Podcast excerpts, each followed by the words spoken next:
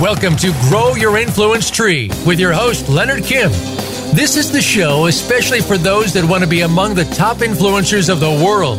We'll help you build your brand, tell the most compelling story, build your reputation and grow your audience, and attract the top clients and customers. Listen to the experts. Think like they do, and you'll be on your way. Now, here's Leonard Kim. Hey everyone, Leonard Kim here, and welcome to another episode of Grow Your Influence Tree. Uh, today on our episode, we have Jia Wertz with us. She's a documentary filmmaker, and uh, she's been making award-winning documentary uh, documentaries, and she tells stories of people who've been wrongfully convicted to shed light on shortcomings of the justice system, uh, system and amplify voices that were silenced through unjust incarceration. So, uh, Jia, why don't you take a moment to like introduce yourself and tell us about how you kind of got into this industry and what brought you to really want to create documentaries of this sort.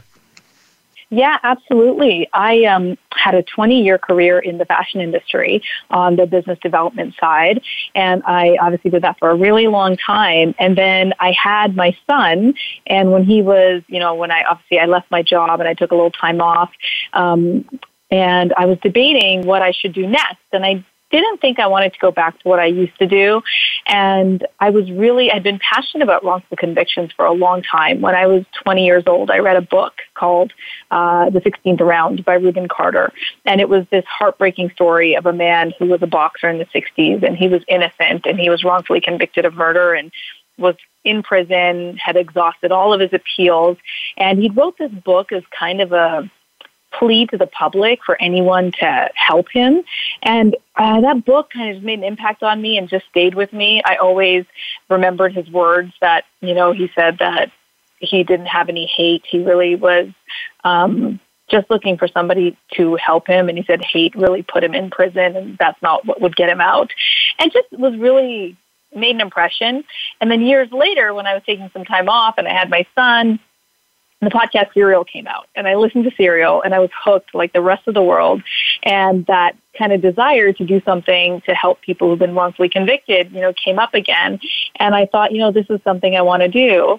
And so I, um, I organized a fundraiser for Adnan Syed, who is the subject of Serial. And as a result, I ended up doing, you know, a little bit of advocacy work for him and ended up meeting Jeff that way and Jeff is the subject of my film. And that's what really led me to filmmaking. I decided I wanted to do something to help the cause, and I also thought that, you know, how could I reach the most people and how could I have the most influence? And I thought that was going to be through film and television. And so that's why I chose that medium. Nice. It seems that the film industry is really tough to break into, uh, especially when you, you're coming completely different field altogether, especially in the fashion world for about 20 years. How, how did you kind of make those moves to really break into the industry? Yeah, you know, it's funny. You're not the first person to say that to me. It is a very tough industry to break into. Um, I kind of went in it very naively, which I'm thankful that I did because it probably would have been too scary to do otherwise. But I had so much experience in business development and marketing in my career. And so I applied that obviously to help uh, speed up the process. But more than that, I went back to school. I took a documentary uh, filmmaking workshop at New York Film Academy, and that was just excellent. Some of the professors there are Emmy nominated filmmakers themselves, so you really got to learn from the best. And after I finished that program, I the pandemic hit and everybody was stuck at home and you couldn't film and you couldn't do anything. And so I found that a lot of really seasoned filmmakers, people who had been in the industry for decades, were doing a lot of Zoom classes, like master classes. And so I joined, I took 44 master classes over the course of the first few months of the pandemic.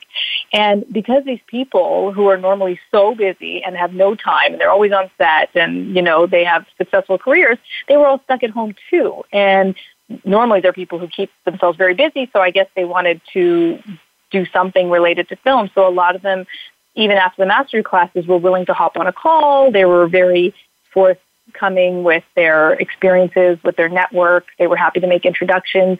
So that really helped me propel the career change that would really, really help. The funny thing is, I mean, the pandemic has been the worst thing that's happened to us in our lifetime. It's, it's so horrible. Um, but it also lent itself to to help me grow this business because everybody was available. You know what I mean? Yeah, I definitely know what you mean. And the pandemic has really shifted things a lot where people who've had like absolutely no free time at all have had a lot kind of just build up out of nowhere. Exactly, exactly. And that really, really lent itself well to this uh, stage in my career change. Yeah. So, did you start filming your documentary before you took the master classes, or kind of while you were doing the master classes? I had already been filming it for a year. I started filming it when I enrolled at New York Film Academy. Yeah. Mm-hmm.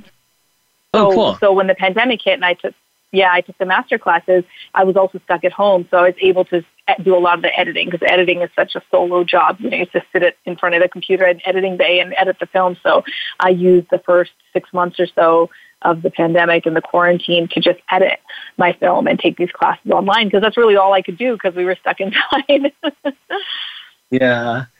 Well, that must have taken like a lot of time to really go and get everything done. Uh, do you think uh, because of the of the pandemic and staying at home, it kind of freed you up to have a lot more time to really go and perfect the uh, uh, documentary that you were creating?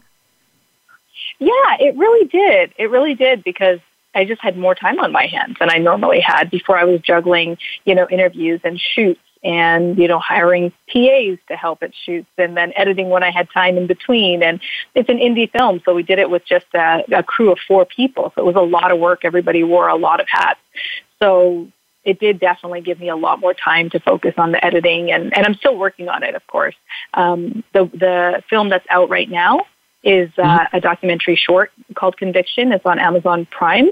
The film I'm working on right now is a feature length version of Jeff's story, um, and so it's it's a much longer film. So that's the one I'm still editing and working on right now. Oh, nice. Hoping to release it next year. Yeah. Yeah, it seems like a pretty difficult process, especially to get someone like Amazon Prime and a big company to really pick up a short. Uh, what was the process like for that?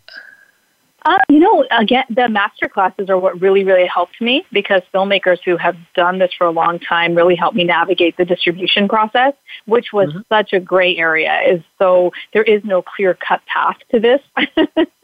so you know, you can go through sales agents, or you can go through um, entertainment attorneys, or you can uh, go through production companies. There's lots of different ways to do it, but there isn't one really, you know, step by step process, but it's really the other filmmakers who helped me navigate that that process. Also, the film got into 11 film festivals.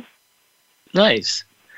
That's a lot of different film festivals to really get into. And do you think a lot of that was because of the timing of when that was released, or do you think it had to do with more of the quality that came with the documentary and the story?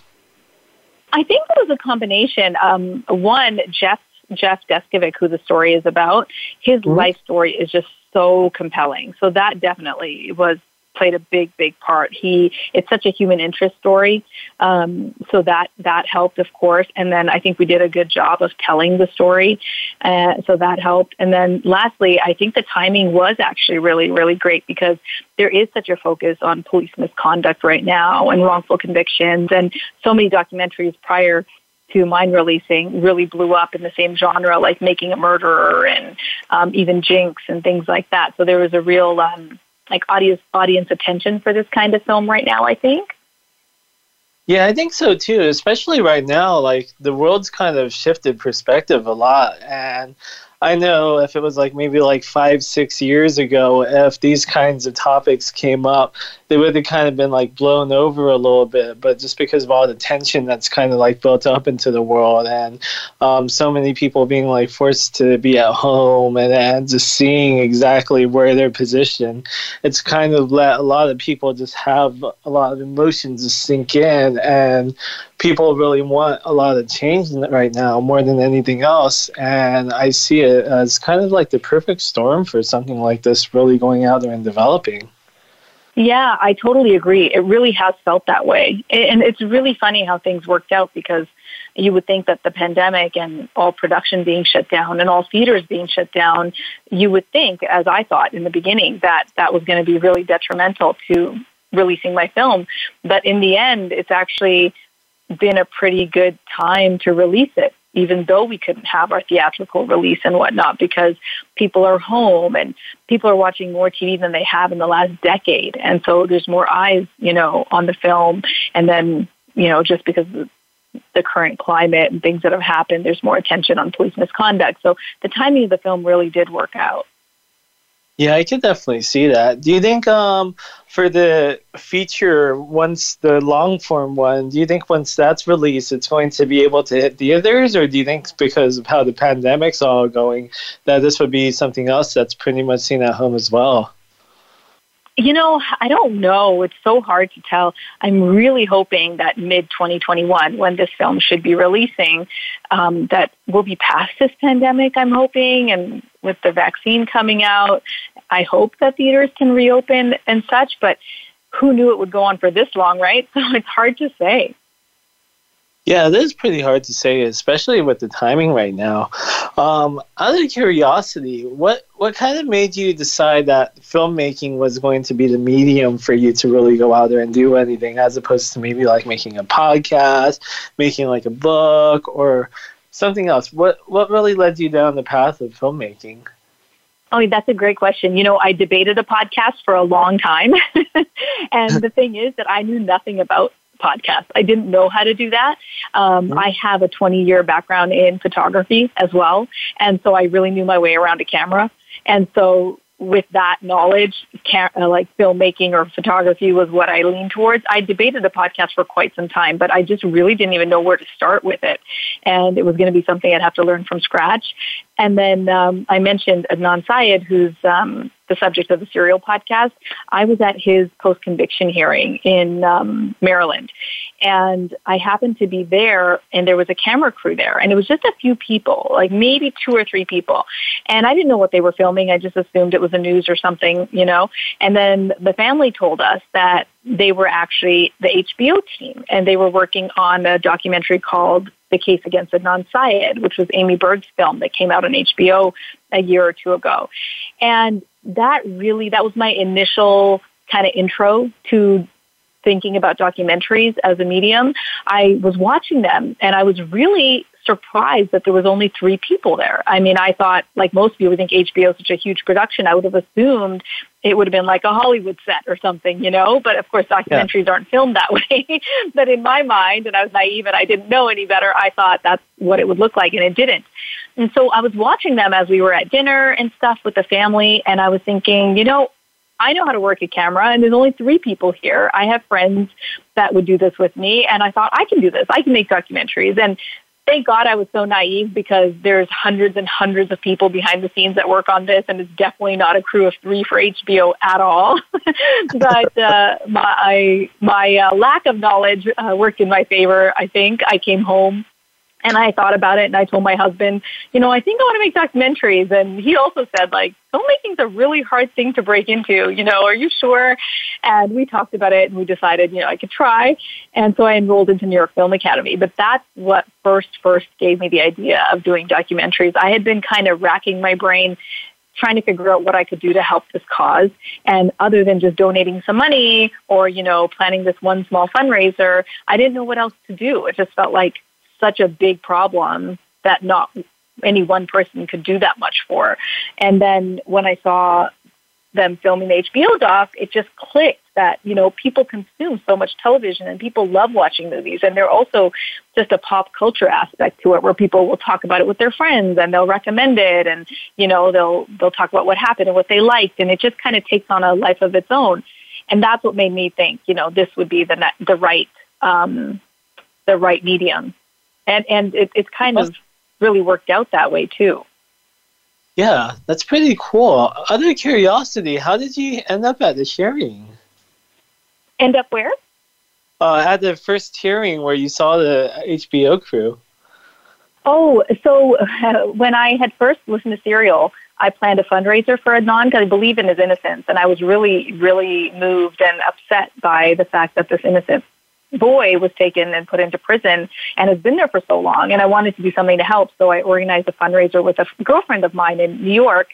And um, when we were planning the fundraiser, she said, she said, you know, I know a guy that could be a speaker here, and that was Jeff. So that's how I met Jeff, who's from my film. And then as we were planning the fundraiser, we reached out to the family because we wanted to give them the funds. And so we ended up speaking to Adnan's family that way. And then they became friends. I've now I've known them for years, for four or five years, and they are just the nicest, most the sweetest people and they're like family now. And so we had become close. And when Adnan's post conviction hearing happened, I went there to see his family and just to support. And that's how I was there when the HBO crew was filming. Wow, that's kind of fascinating. Uh, it's about time for us to hop off to a commercial break. If people wanted to find you online, where could they find you, uh, Jia? Yeah, they can go to my website, which is just my full name. It's J I A W E R T Z dot com, or on Instagram, it's Jia Docs. It's J I A D O C S. And they can find the film Conviction on Amazon Prime? Yep, it's on Amazon Prime. Exactly. Okay, and you can always find me at Mr. Leonard Kim on Twitter, and we'll be back after this commercial break.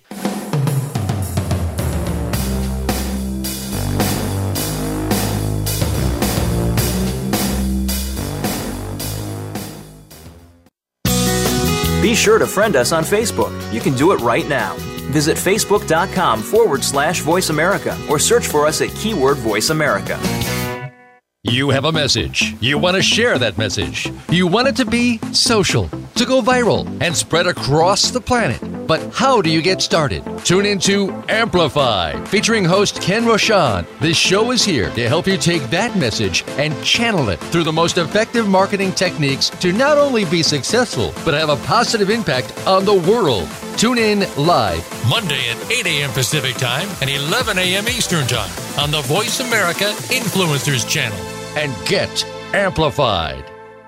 It's time to unlock some of the best kept secrets in health, wealth, and happiness. Are you ready to live your life to the fullest and hear insider tips from today's experts? Then tune in to the Forbes Factor with celebrity TV host and inspirational icon, Forbes Riley. She's a best selling author and TV fitness expert, and you know her from QVC and HSN. Now she brings her expert advice and guests to the Voice America Influencers channel. Tune in live every Wednesday at 11 a.m. Pacific Time and 2 p.m. Eastern Time for the Forbes Factor. We get guarantee it will be the best hour of your week.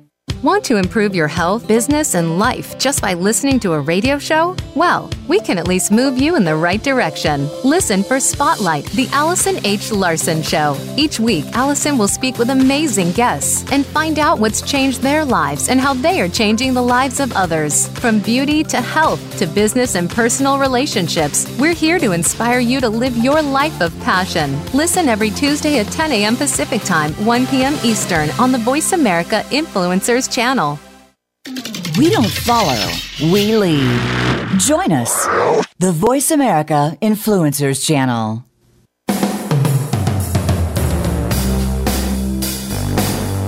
This is Grow Your Influence Tree. To reach Leonard Kim or his guest, call into the program at 1 866 472 5795. That's 1 866 472 5795 or drop a line by email to hello at leonardkim.com. Now, back to Grow Your Influence Tree. Hey everyone, Leonard Kim here with Jia Wertz, and we've been talking about uh, how Jia got into documentary filmmaking, uh, especially to go out there and help people who've been convicted wrongfully of their crimes. And she's talked a little bit about Adnan's story and also Jeff's story, who's over in Conviction, uh, her short film documentary that's on Amazon Prime right now, along with the long feature that will be coming out uh, midsummer next year in 2021, I believe. And throughout this whole process, we've talked about how Jia kind of made that transition from working in the uh, fashion industry and how using photography kind of helped her choose the medium of going out there and picking filmmaking over as a platform as opposed to podcasting or any other forms of media, and how that's kind of led to success with uh, being in about 11 different film festivals, um, all through the pandemic because of how everyone's been working at home.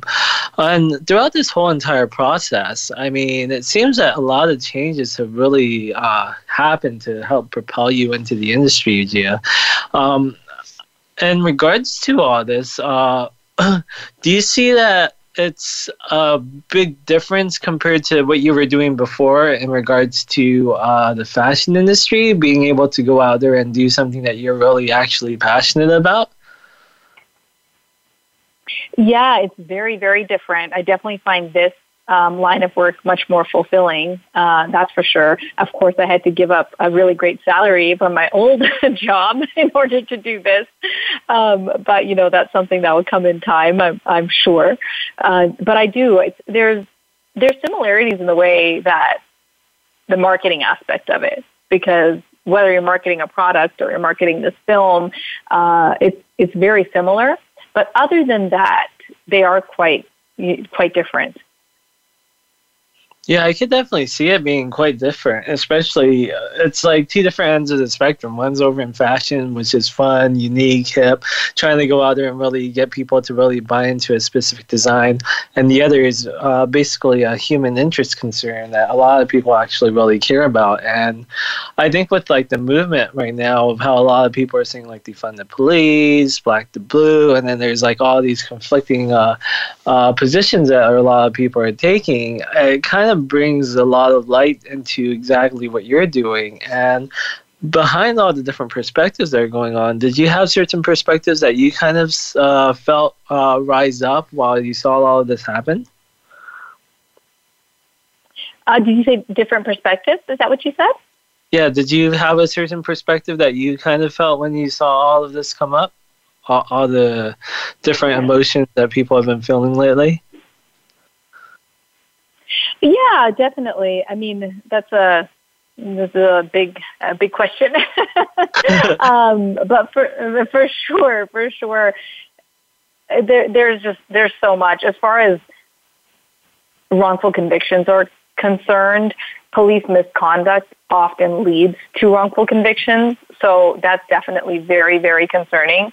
There was um, there was a study done by um, it's like the police misconduct, some organization that studies that, and and they said that one in 4.7 police officers have had like some kind of misconduct in the course of their career.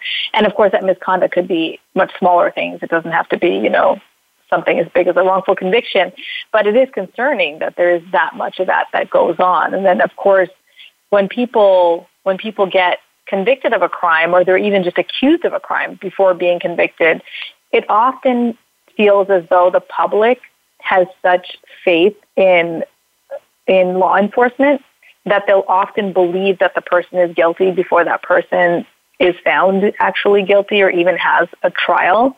And things like that are very concerning and that's where that's where the onus is really on law enforcement to do their due diligence and and be very careful who they arrest or or um, accuse of a crime because sometimes those people after that point don't get a fair shake. They don't get a fair trial after that point. You know what I mean? Yeah. And I could definitely see that, especially because the officer has a uniform of authority, and a lot of people look up to the uh, mm-hmm. uniform. So then they take their word over the other person's. Exactly, exactly. There's a statistic. Um, it's it's I'd, I'd absolutely share it with you um, over email, but it's that more than half of all wrongful convictions in the states are caused by government misconduct, and like wow.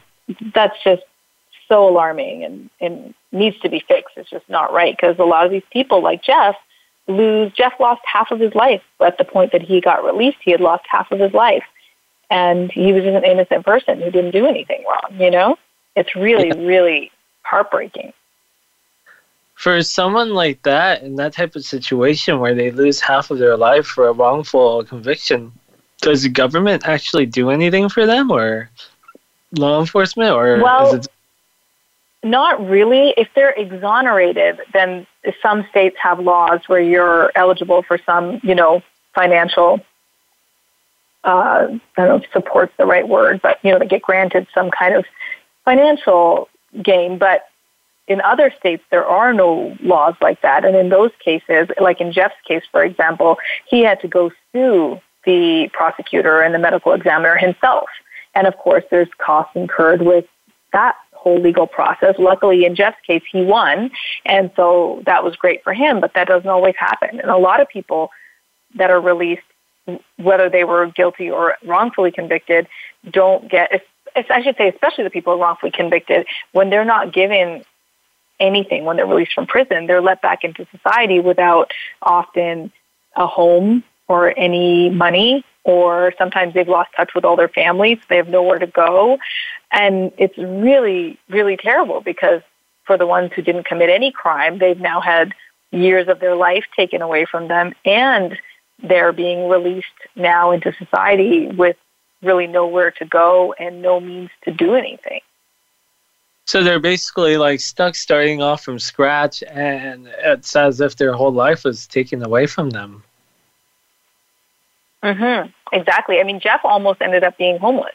He got really lucky that he got into college. He got, I think, college gave him a scholarship or something like that, and he got to stay in a dorm of some kind. And right before that happened, he was going to be homeless. And wow. Jeff yeah. And Jeff's story, like, for example, he was 16 and he was just a high school student. He used to go to Peekskill High School. Um, he was 16 years old and this is a really safe town. Nothing had went wrong here for decades as far as any major crime. I think there had been no homicide in the last decade, if not longer. And then there was this one rape and murder and it happened to a girl that attended Peekskill High. And when the police came to question the students, some of the students said, oh, you should talk to Jeff. He's kind of quiet. He's kind of keeps to himself. And that was all it took for the police to question Jeff. And then, of course, they wanted to solve the case because the city was so, was so panicked from the crime. They weren't used to having anything like this happen in their town. And so they wanted to solve the case. They thought they had the guy. They thought it was Jeff or I don't know if they really believed that or if they just wanted to solve the case and get it off their desk, but they ended up pinning it on him and he wasn't the one who did it. And and then fast forward to when he gets out, he almost ends up being homeless. And he was just an innocent 16 year old kid just going to school. So he happened to be quiet. And so many people have, have that, right? Like being quiet or awkward in school. And, yeah. And it's just, yeah. Yeah, go ahead crazy.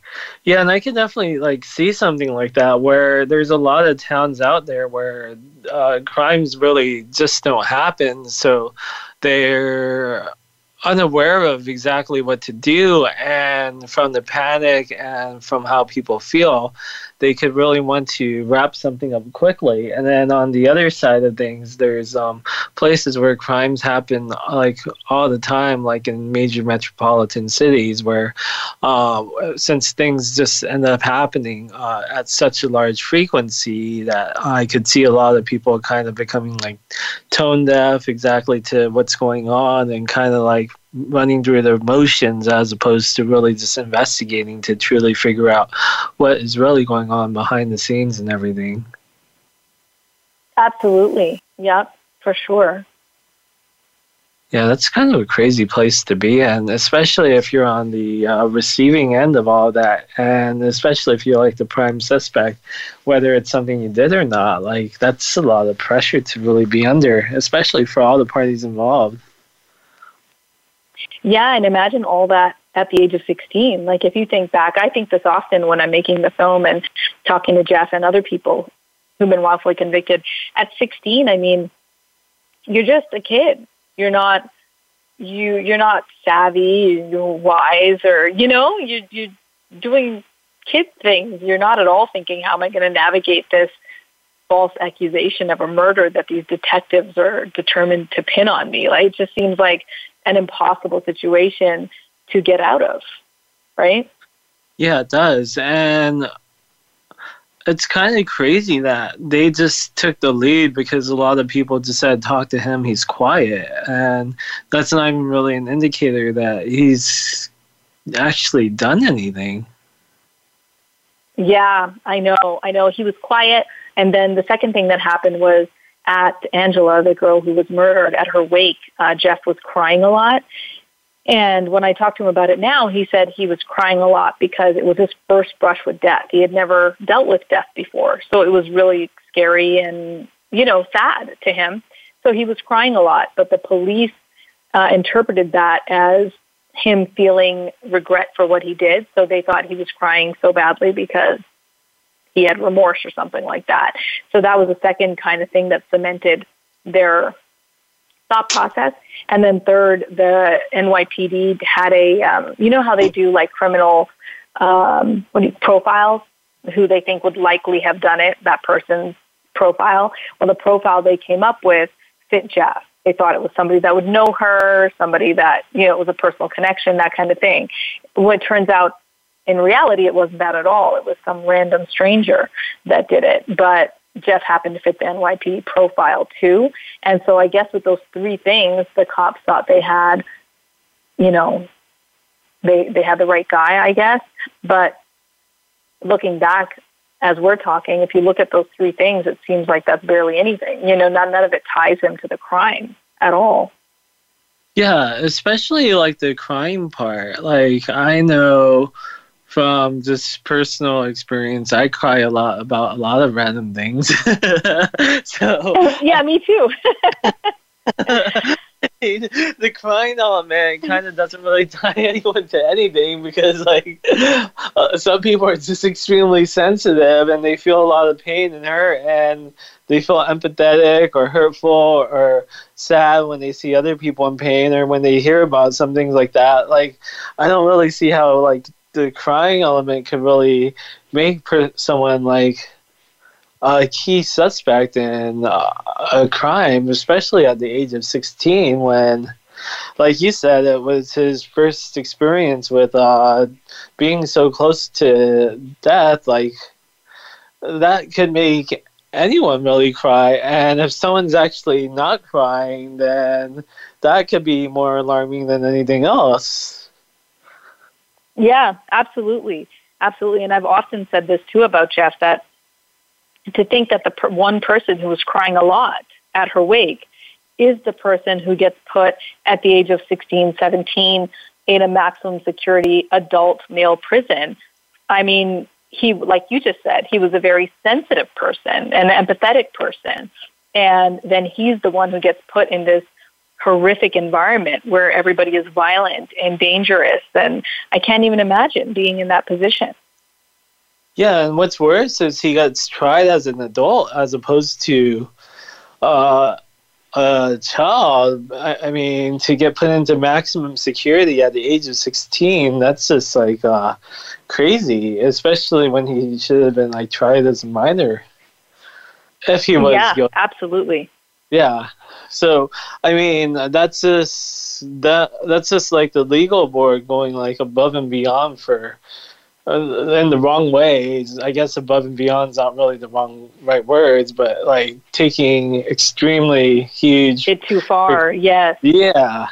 It's just so hard to even word yeah. the situation, and to know like things like that could even potentially happen. It just makes things a lot more scarier and I think um, a lot of this light has kind of been shed on what's been going on in the world. And I think a lot more people are becoming aware, but I don't really know how fully aware people are right now, especially with everything that's been happening, because it seems that it's caused a lot of division inside the world as we, we know it right now. Yeah, absolutely.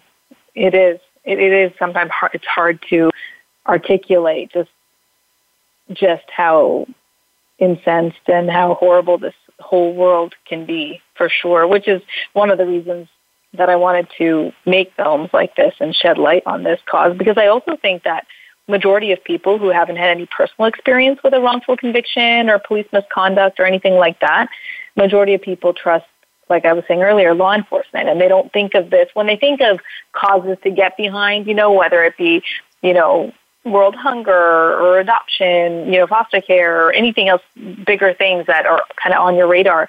People often don't think of wrongful convictions as a cause that they need to support or get behind. One, because they support or believe in law enforcement, and two, it's just not something that's really top of mind unless it's affected you personally.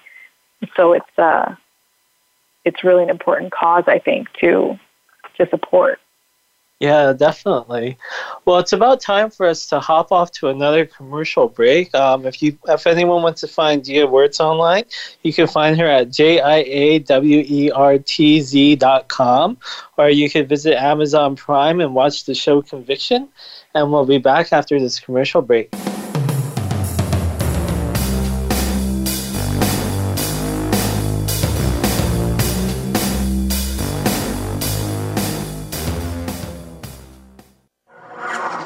Voice America is available on your Google connected device. Okay, Google, play Turning Hard Times into Good Times podcast on iHeartRadio. Try it today. Get Unchained. Tune in every Monday for Jane Unchained on the Voice America Influencers channel, featuring nationally recognized best-selling author, TV journalist, and social media influencer Jane Velez Mitchell.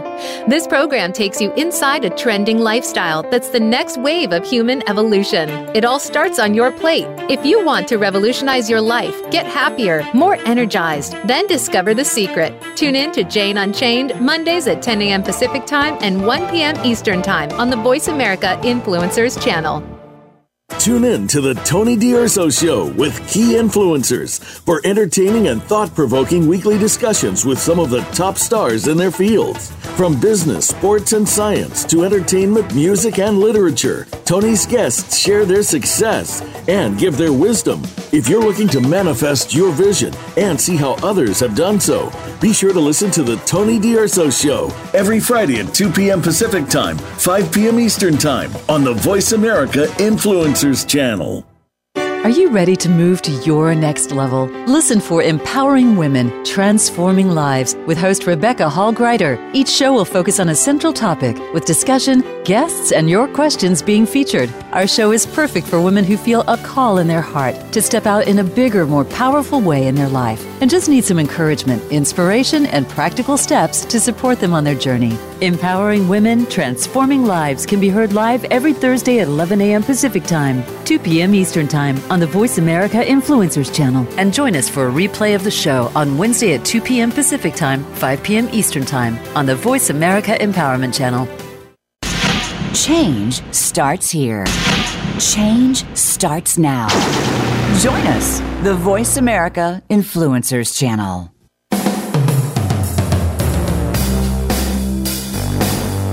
This is Grow Your Influence Tree. To reach Leonard Kim or his guest, call into the program at 1 866 472 5795. That's 1 866 472 5795. Or drop a line by email to hello at leonardkim.com. Now, back to Grow Your Influence Tree. Hey everyone, Leonard Kim here with Jia Wertz, and we've been talking a lot about uh, police and documentaries and Jeff's story, uh, and how Jeff has gone out there and been an innocent person who's kind of been wrangled along into the police and legal system for a long period of time. Uh, Jia, I had a question for you. Around how many innocent people do you think are living in prison in America right now? Yeah, so the Innocence Project has a very conservative estimate, and they say that there's about 2 to 5% of all U.S. prisoners are innocent. So if you look at the prison population in America, that would be about 120 or a little over 120,000 people.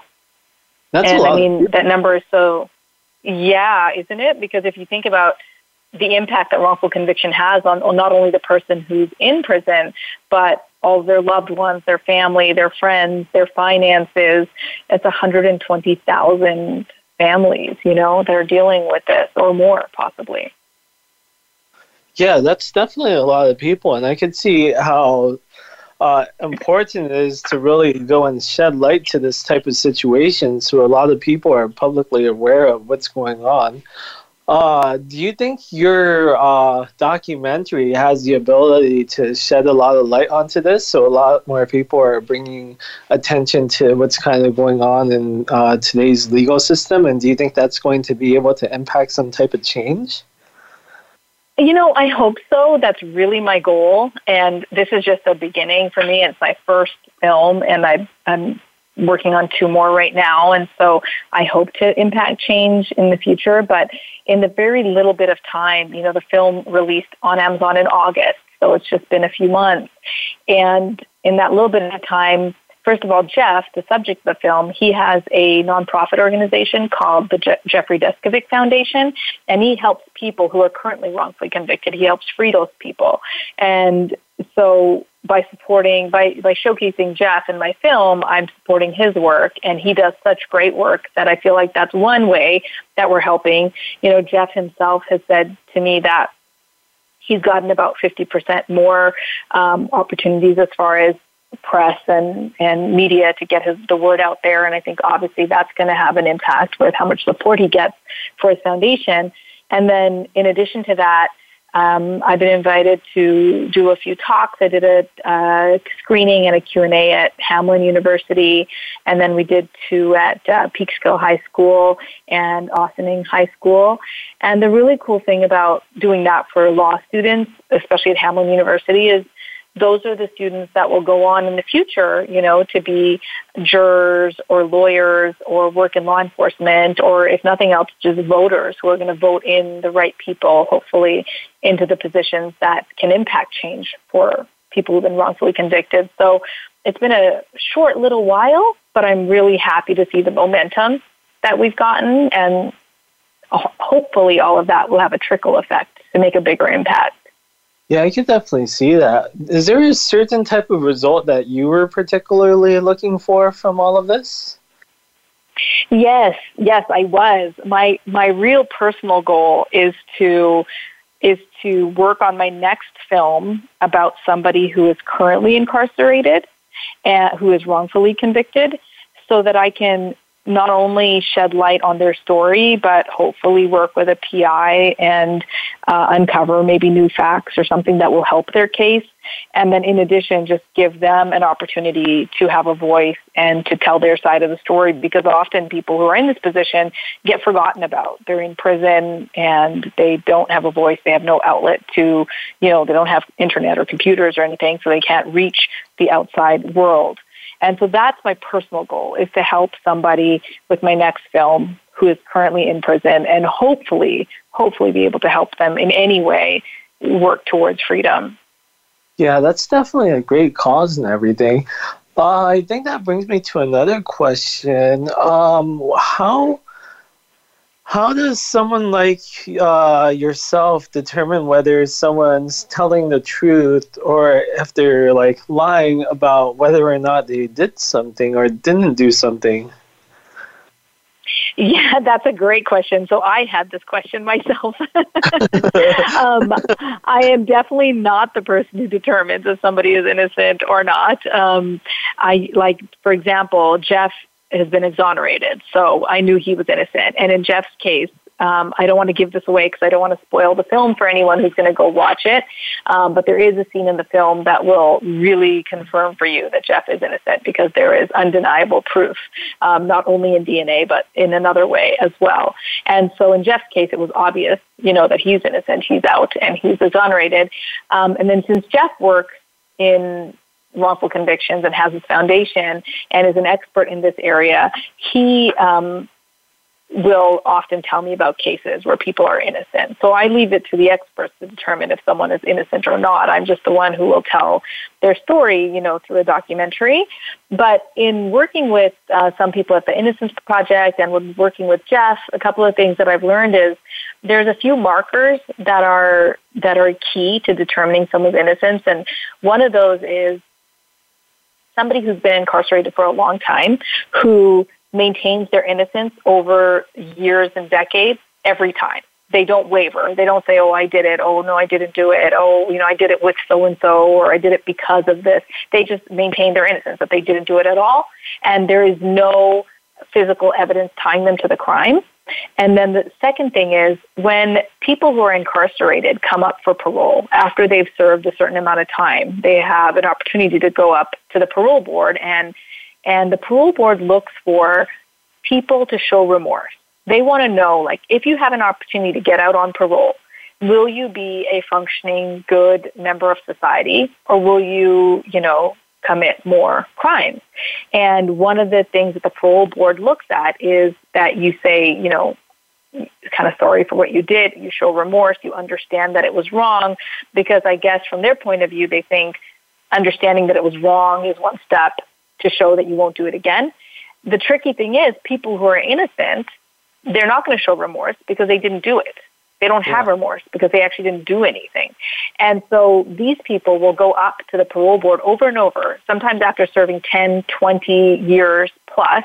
And they, instead of saying, you know, yes, I do show remorse, yes, let me out on parole, just because they want to be free and see their families, they just maintain their innocence. They say, no, I didn't do it. And that is a really interesting thing because it indicates their innocence because they're willing to stay in prison longer just to clear their name, and huh. even though they have an opportunity to get out. You know, does that make sense? Yeah, that makes a lot of sense. Uh, like, even if someone has the opportunity to go free, they'll just go and maintain their original uh, conviction because that's what's true to them. And even freedom isn't worth the truth not being being compromised. Or, exactly. Yeah,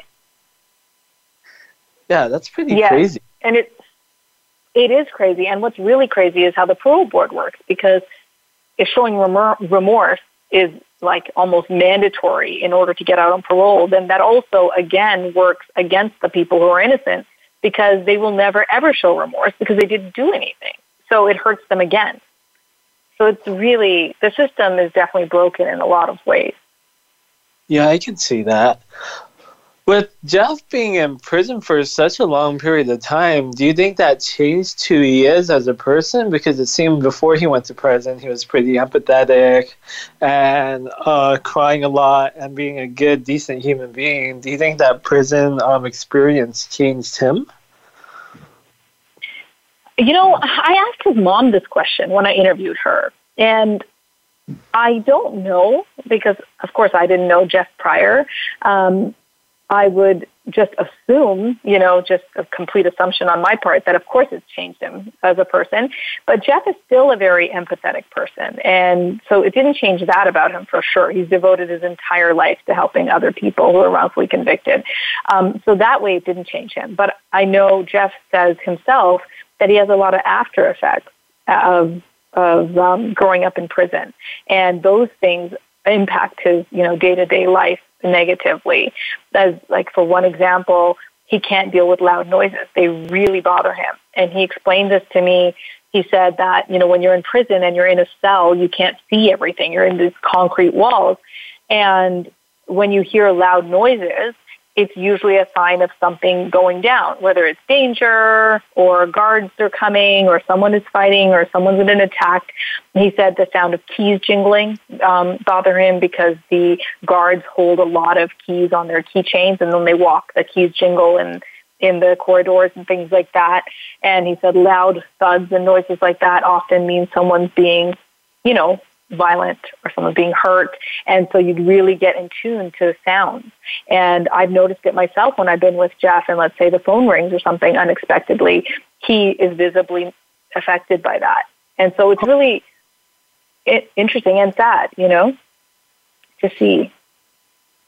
Yeah, and I could definitely see the environment kind of really changing someone, especially to when a lot of people say that we become a product of our own environments, um, if someone's been in the prison system a lot, I could see how that could really change who they are. But it doesn't seem like it's changed who Jeff is fundamentally.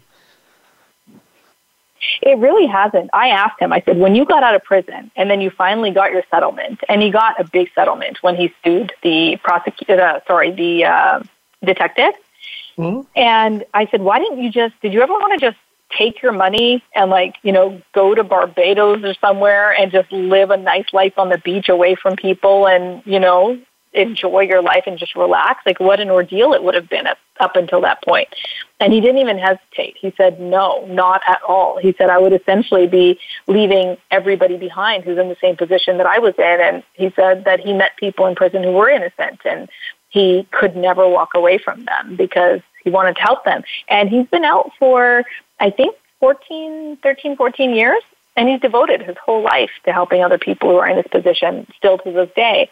So definitely is a very empathetic person with a very big heart and a, a very, uh, he's very goal oriented. He knows what he wants to do and he's always working towards that.